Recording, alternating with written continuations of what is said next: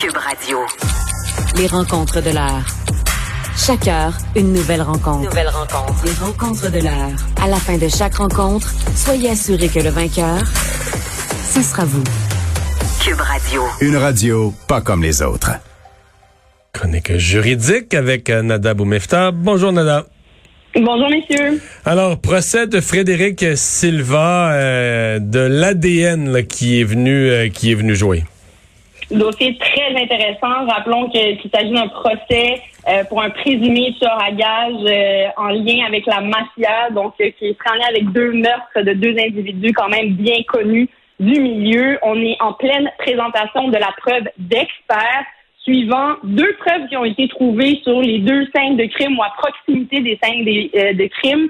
Euh, D'abord, sur la première scène de crime, on a trouvé un billet de métro, en fait, sur lequel on a été capable de détecter les empreintes de l'individu en question. Rappelons que c'est un procès qui est mené euh, par euh, ma collègue, là, de maître Daniel Roy, euh, devant la Cour euh, supérieure et on est à l'étape où il est très important de passer à travers cette preuve-là, de l'éplucher pour l'avoir déjà fait euh, dans un autre dossier où il y avait des empreintes digitales de mon client. Même si ça peut sembler une preuve si évidente et accablante, il y a quand même des questions à poser, il y a des choses à aller euh, chercher et creuser, entre autres l'identification, si elle a été bien faite par les experts. Euh, rappelons, et je tiens à mentionner, en fait, pas rappelons, mais je tiens à mentionner au public qu'on n'est pas dans CSI avec euh, des euh, systèmes là, euh, électroniques qui, eux, vont nous faire des matchs ou non. C'est vraiment des professionnels qui s'assoient et qui analysent chaque empreinte digitale, ligne par ligne, pour avoir une correspondance.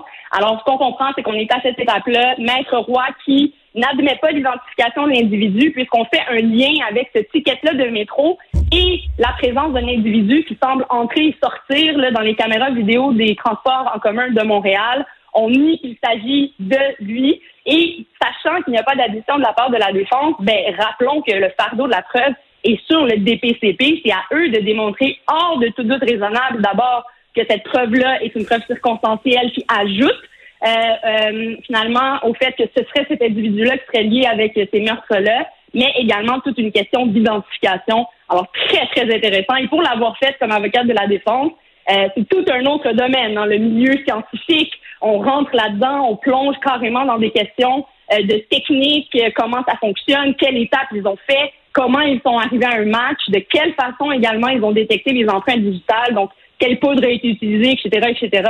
C'est vraiment très intéressant. Et le second élément qu'on a trouvé également en lien avec cet individu-là sur l'autre scène de crime, ce serait une trace d'ADN sur un tissu noir qui aurait été abandonné là, près des lieux du crime.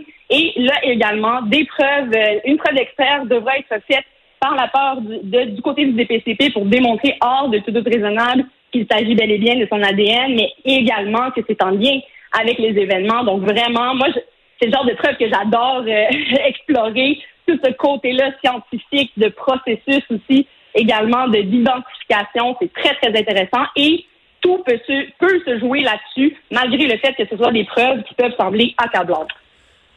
Nada, on parle de consommation de drogue. En fait, un scénario qui, arrive, euh, des amis par exemple qui sont en train de consommer de la drogue et il y en a un qui fait euh, une, une surdose, overdose de drogue. Et les autres qui sont présents hésitent à appeler le 911 de peur d'être arrêtés pour possession de drogue. Ça nous clarifier un peu ce qui, ce qui arrive dans des cas comme ça.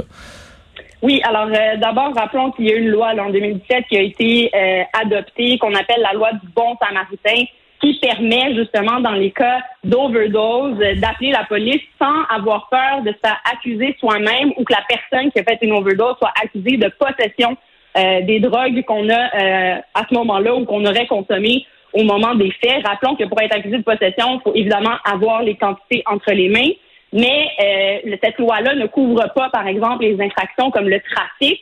Mais l'idée ici est évidemment de protéger les gens, de faire en sorte qu'il n'y ait pas de mort, tout simplement parce qu'on veut éviter là d'être arrêté par la police. Donc, je tenais absolument à en parler, en reparler dans, euh, au public. On en fait mention là, sur le site de 24 heures, euh, qui est en lien avec nos réseaux également. Et je pense que c'est super important de le mentionner. La sécurité des gens est super importante. Il n'y a pas d'obligation criminelle d'appeler ou de, de venir au secours de quelqu'un.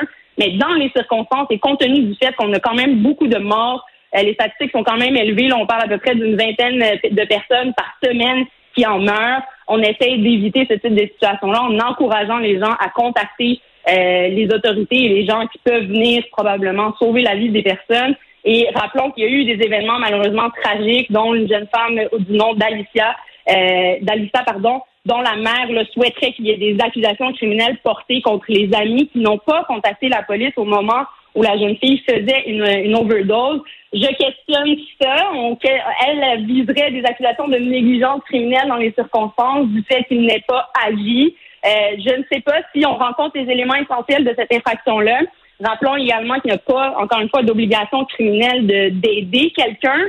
On ne peut pas être accusé si on ne l'aide pas, mais dans les circonstances, à voir si le DPCP verra euh, s'il y a des éléments euh, qui peuvent être en lien avec une négligence criminelle. J'en doute, malheureusement. C'est une situation qui est bien, bien triste.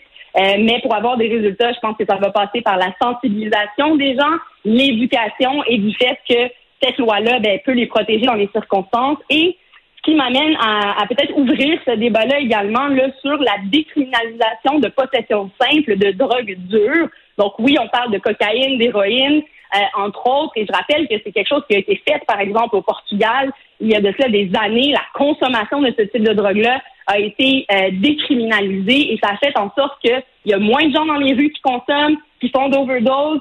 Euh, ça met une lumière, je pense, et ça permet un encadrement beaucoup plus euh, strict, un peu comme ce qu'on l'a fait avec le pote, de le faire en ce sens-là. Je pense que c'est quelque chose qu'on pourrait développer, au moins pour que les gens aient le réflexe d'aller chercher de l'aide et ne se cachent plus pour consommer et se retrouvent dans des situations comme ça malheureuses où il y a perte de vie humaine.